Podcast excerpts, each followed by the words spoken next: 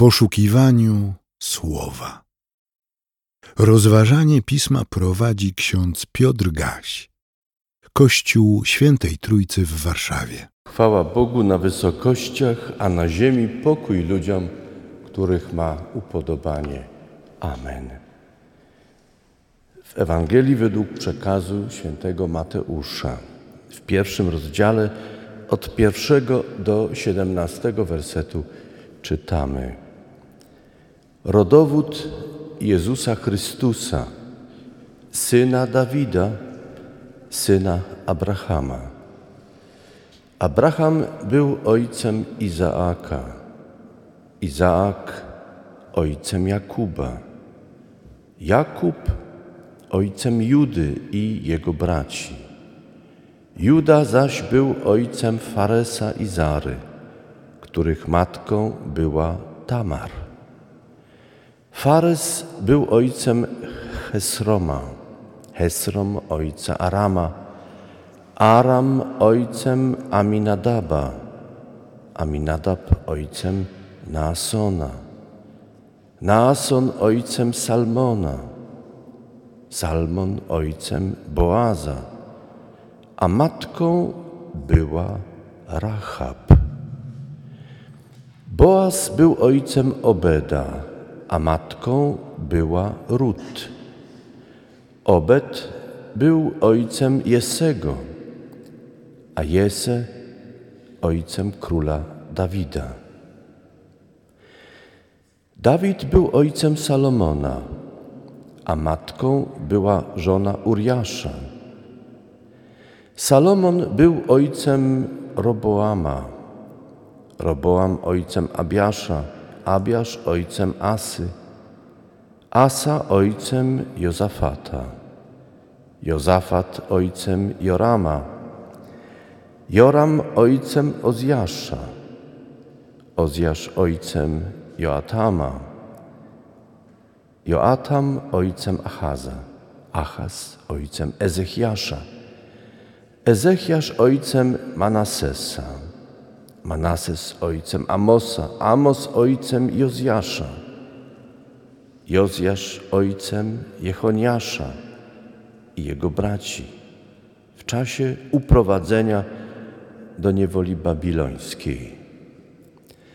Po uprowadzeniu do niewoli babilońskiej Jechoniasz był ojcem Salatiela, Salatiel ojcem Zorobabela, Zorobabel ojcem Abiuda, Abiud ojcem Eliakima, Eliakim ojcem Azora, Azor ojcem Sadoka, Sadok ojcem Achima, Achim ojcem Eliuda, Eliud ojcem Eleazara, Eleazar ojcem Matana, Matan ojcem Jakuba, Jakub ojcem Józefa, męża Marii, z której narodził się Jezus, nazywany Chrystusem. Tak więc wszystkich pokoleń od Abrahama do Dawida jest czternaście.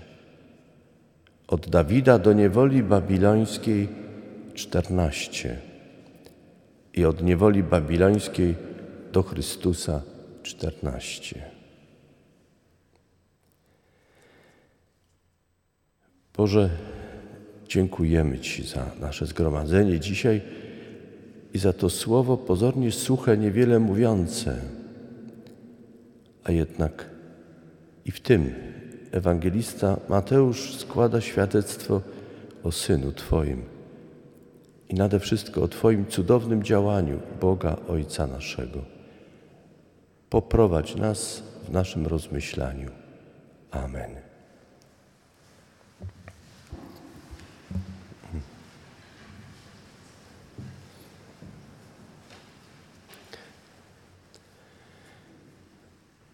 Uśmiecham się, bo moglibyśmy teraz przeprowadzić konkurs. Kto ile imion zapamiętał?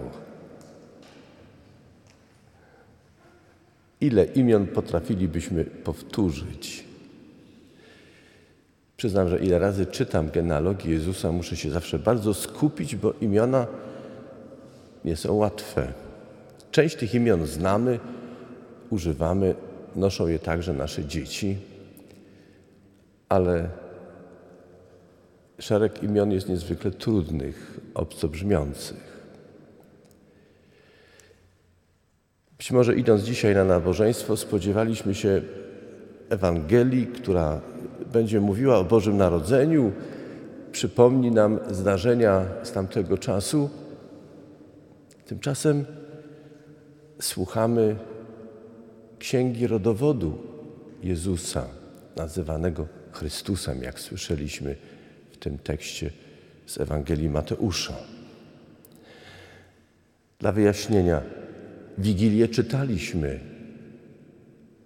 Dobrą nowinę według przekazu Łukasza z drugiego rozdziału. Wczoraj słuchaliśmy świadectwa ewangelisty Jana z pierwszego rozdziału. Dziś sięgamy do Ewangelii Mateusza. Zaskoczę Was. Rodowód Jezusa jest Ewangelią. Ewangelia zapisana jest tym tekście. Spróbuję to Wam pokazać.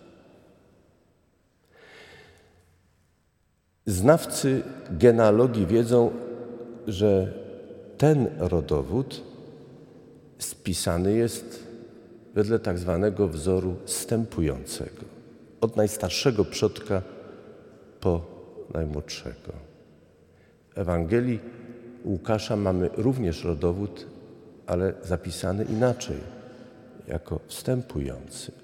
Od Józefa, Jezusa, Józefa, aż do Adama. Ale to nie jest najważniejsze. Ważne jest to, żebyśmy wśród wprowadzających informacji usłyszeli, że w świecie semickim rodowód zawsze odgrywał niezwykle ważną rolę. Wszyscy chcieli wiedzieć, od kogo ktoś pochodzi. To dawało pewną pozycję w społeczeństwie, w środowisku, w którym ktoś żył. Przypomnienie przodków poprzez genealogię to było przypomnienie także rodu, historii rodu. Imię nie było abstrakcją. To imię nosił konkretny człowiek i to była konkretna historia człowieka. W świecie semickim rodowodów uczono się na pamięć. Aby łatwiej było zapamiętać, często stosowano technikę taką, by ułożyć konkretne pokolenia, aby łatwiej je było zapamiętać. To zastosował także ewangelista Mateusz. Podzielił cały rodowód Jezusa na trzy okresy: od Abrahama do Dawida, od Dawida do uprowadzenia do niewoli babilońskiej i od niewoli babilońskiej do Jezusa. Ktoś, kto zna się na rodowodach i szybko liczy, ale zna także dzieje Starego Testamentu, pewnie od razu zauważy, że rodowód wedle Mateusza nie jest ścisły i są pewne pominięcia. I gdyby dokładnie policzyć wszystkie pokolenia, to będą luki w różnym okresie czasu. To prawda. Ale budujący rodowód niejednokrotnie stosowali pewne skróty. Wiemy, że kiedy przypominamy przodków, to zawsze we wcześniejszym pokoleniu musimy mnożyć przodków przez dwa ze strony żony i męża. Trzeba więc dokonać pewnego wyboru i przywoływać ten rodowód wedle jednej linii. Jeżeli pojawiają się luki, to oczywiście zawsze rodzi się pytanie, dlaczego w rodowodzie zostało coś pominięte. I śledząc rodowód wedle Ewangelii Mateusza, nie do końca potrafimy odpowiedzieć na to pytanie. Natomiast jest zaskakujące coś innego. Pojawiają się, zwróćcie uwagę na to, pomiędzy imiona męskimi imiona kobiet. Trzeba to zauważyć i warto zauważyć. Przy czym ewangelista Mateusz, przypominając postaci kobiet w historii poprzedzającej narodziny Zbawiciela, zauważcie, jednej kobiety nie wymienia z imienia. Określa ją, a matką była żona Uriasza. My znamy jej imię. Nazywała się Batrzeba. Ale Mateusz nie wymienia jej imienia. Dlaczego? Jaka jest tego przyczyna? Kiedy spojrzymy na wszystkie kobiety, a jest nią Tamar, Rahab, Rut, Batrzeba, która nazwana jest anonimowo, anonimizowana powiedzielibyśmy. Wreszcie Maria. Te kobiety są bardzo różne. Co więcej, kiedy poznamy ich historię na podstawie Starego Testamentu, okazuje się, że nie wszystkie w swoim sposobie życia, stylu życia były przykładnymi kobietami. I jeszcze jedna ważna informacja. Nie wszystkie pochodziły z rodu Abrahama. Były obcokrajowczyniami. Pojawia się więc intrygujące pytanie, dlaczego trochę zawstydzających historii kobiet Mateusz nie pomija ale wręcz eksponuje te kobiety, pokazuje niejako na równi z wielkimi, ważnymi, dostojnymi postaciami, przodkami, którzy byli potomkami Abrahama, poprzednikami Dawida i potem jego następcami aż do Józefa. Powiedziałem, że rodowód jest Ewangelią, dobrą nowiną. I jest.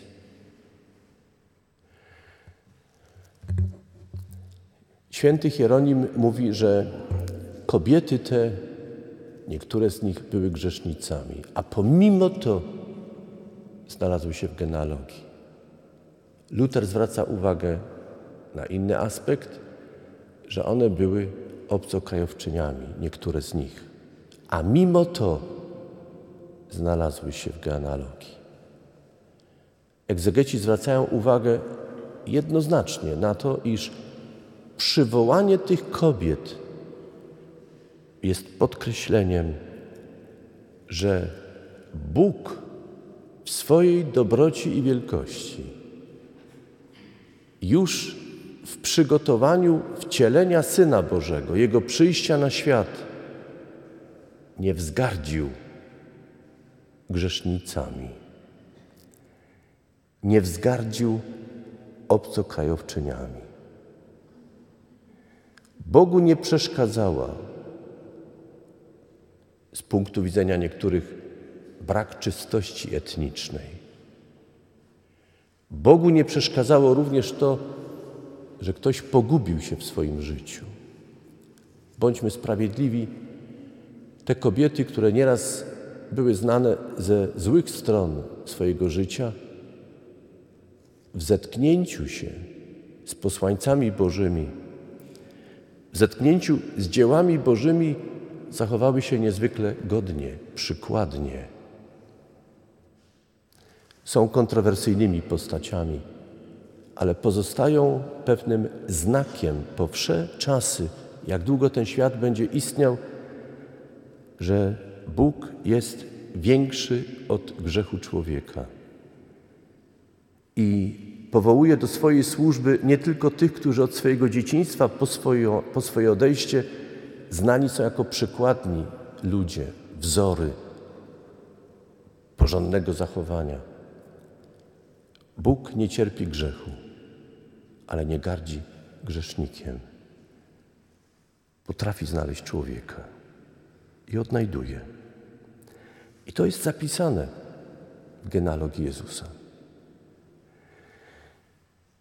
Wreszcie, siostry i bracia, pierwsze zdanie, które czytamy, rodowód Jezusa Chrystusa. Mamy zapisane imię Jezus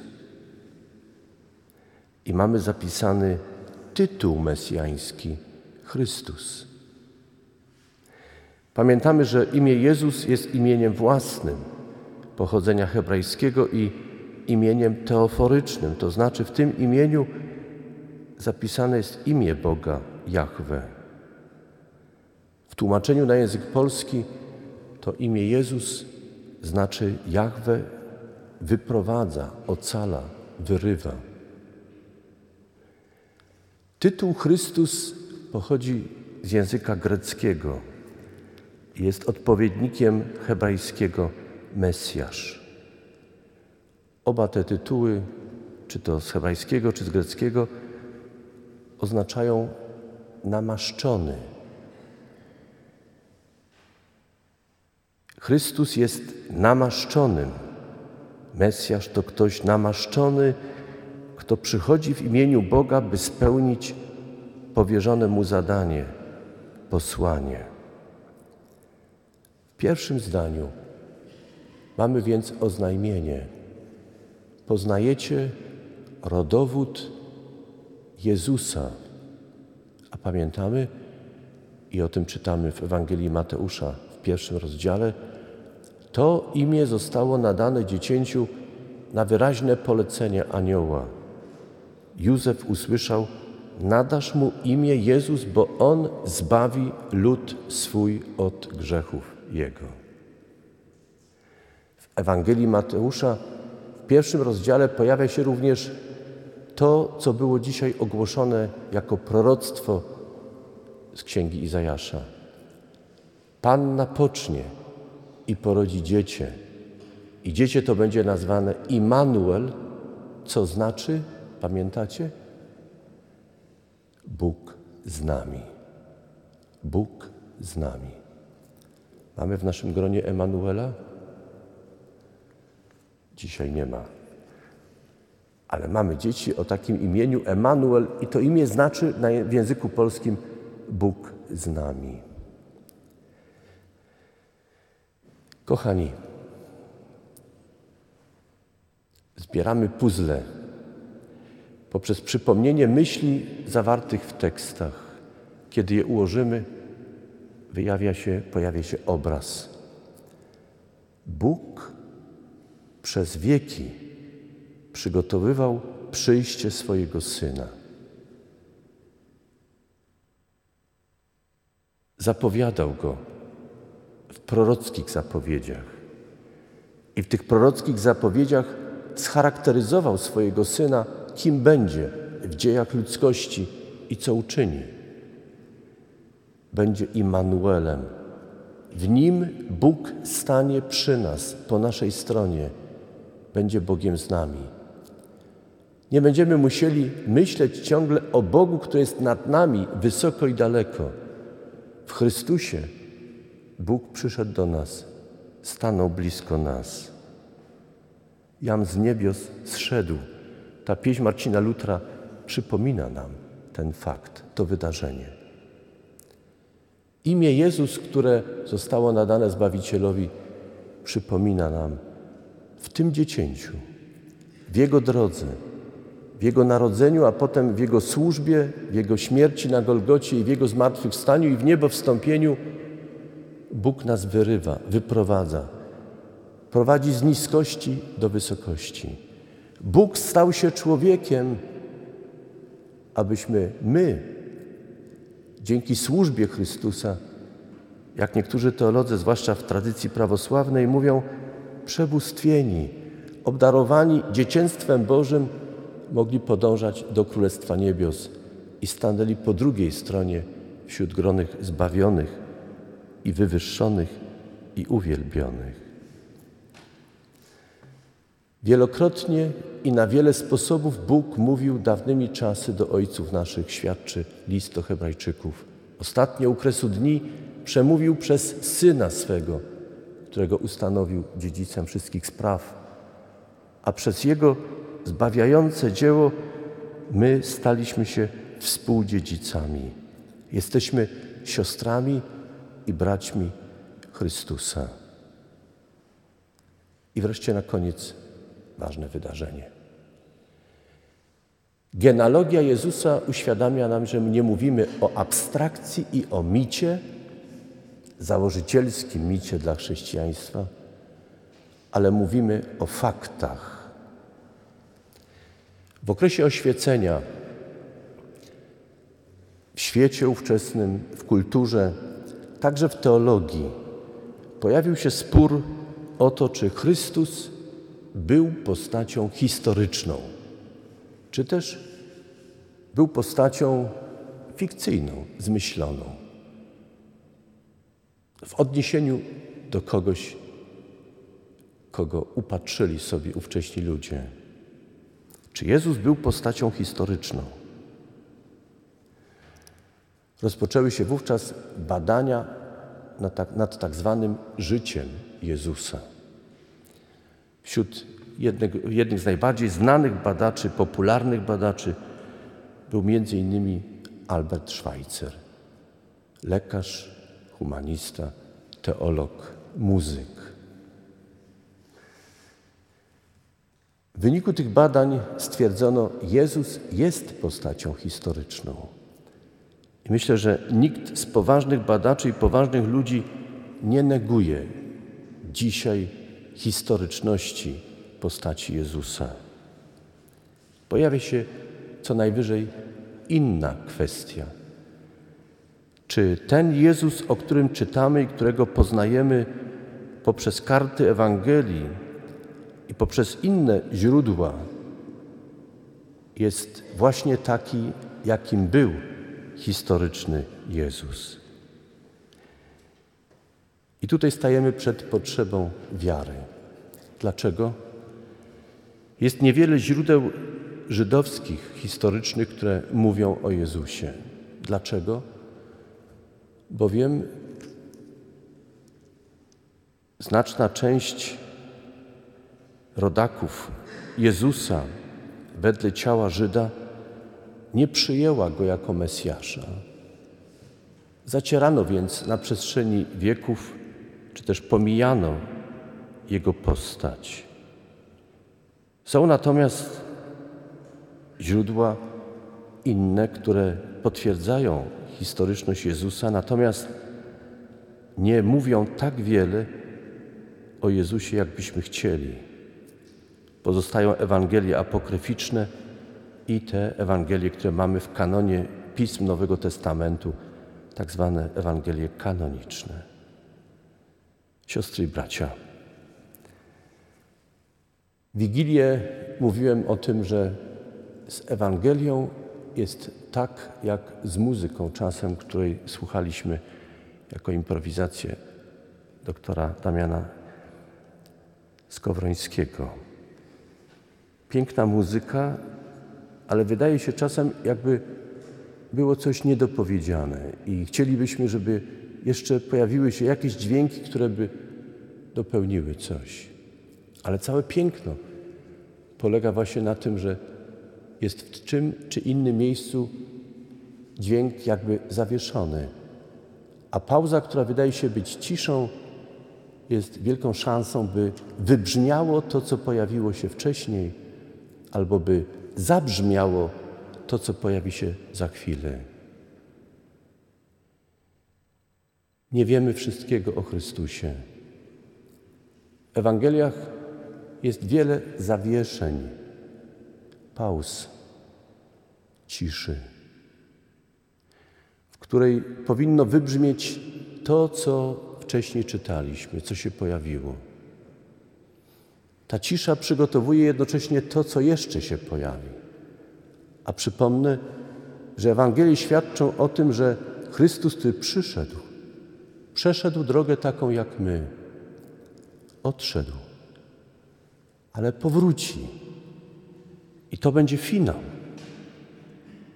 Jego paruzja, Jego przyjście w pełni chwały będzie tym ostatecznym objawieniem i dopełnieniem wszystkiego. Wtedy już nie będzie żadnych zawieszeń, żadnych niedopowiedzeń. Wszystko stanie się jasne. Staniemy obok swojego brata, Pana Jezusa Chrystusa, twarzą w twarz. On wraz z nami stanie przed Ojcem Niebiańskim i wprowadzi nas Chrystus do wiecznej chwały. To jest cała Ewangelia, która zabrzmi i zajaśnieje pełnym blaskiem, kiedy Chrystus ponownie wróci. Teraz nie w oglądaniu, ale w wierze pielgrzymujemy, jak mówi apostoł Paweł. Niech Bóg łaskawy przez swoje słowo prowadzi nas. Nie gorszmy się tym, że wszystkiego nie wiemy.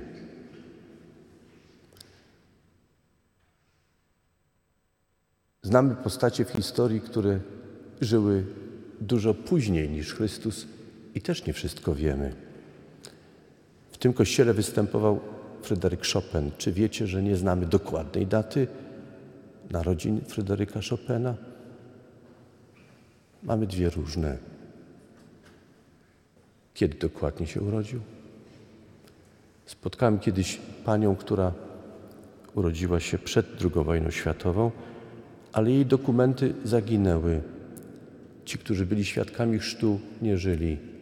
Nie potrafiła ustalić dokładnej daty swojego urodzenia. Gorszy nas czasem, że nie wiemy wszystkiego o Jezusie. A przecież nie wiemy tak wiele niejednokrotnie o ludziach, którzy są bliżej nas, od których dzieją nas co najwyżej lata, a nie wieki.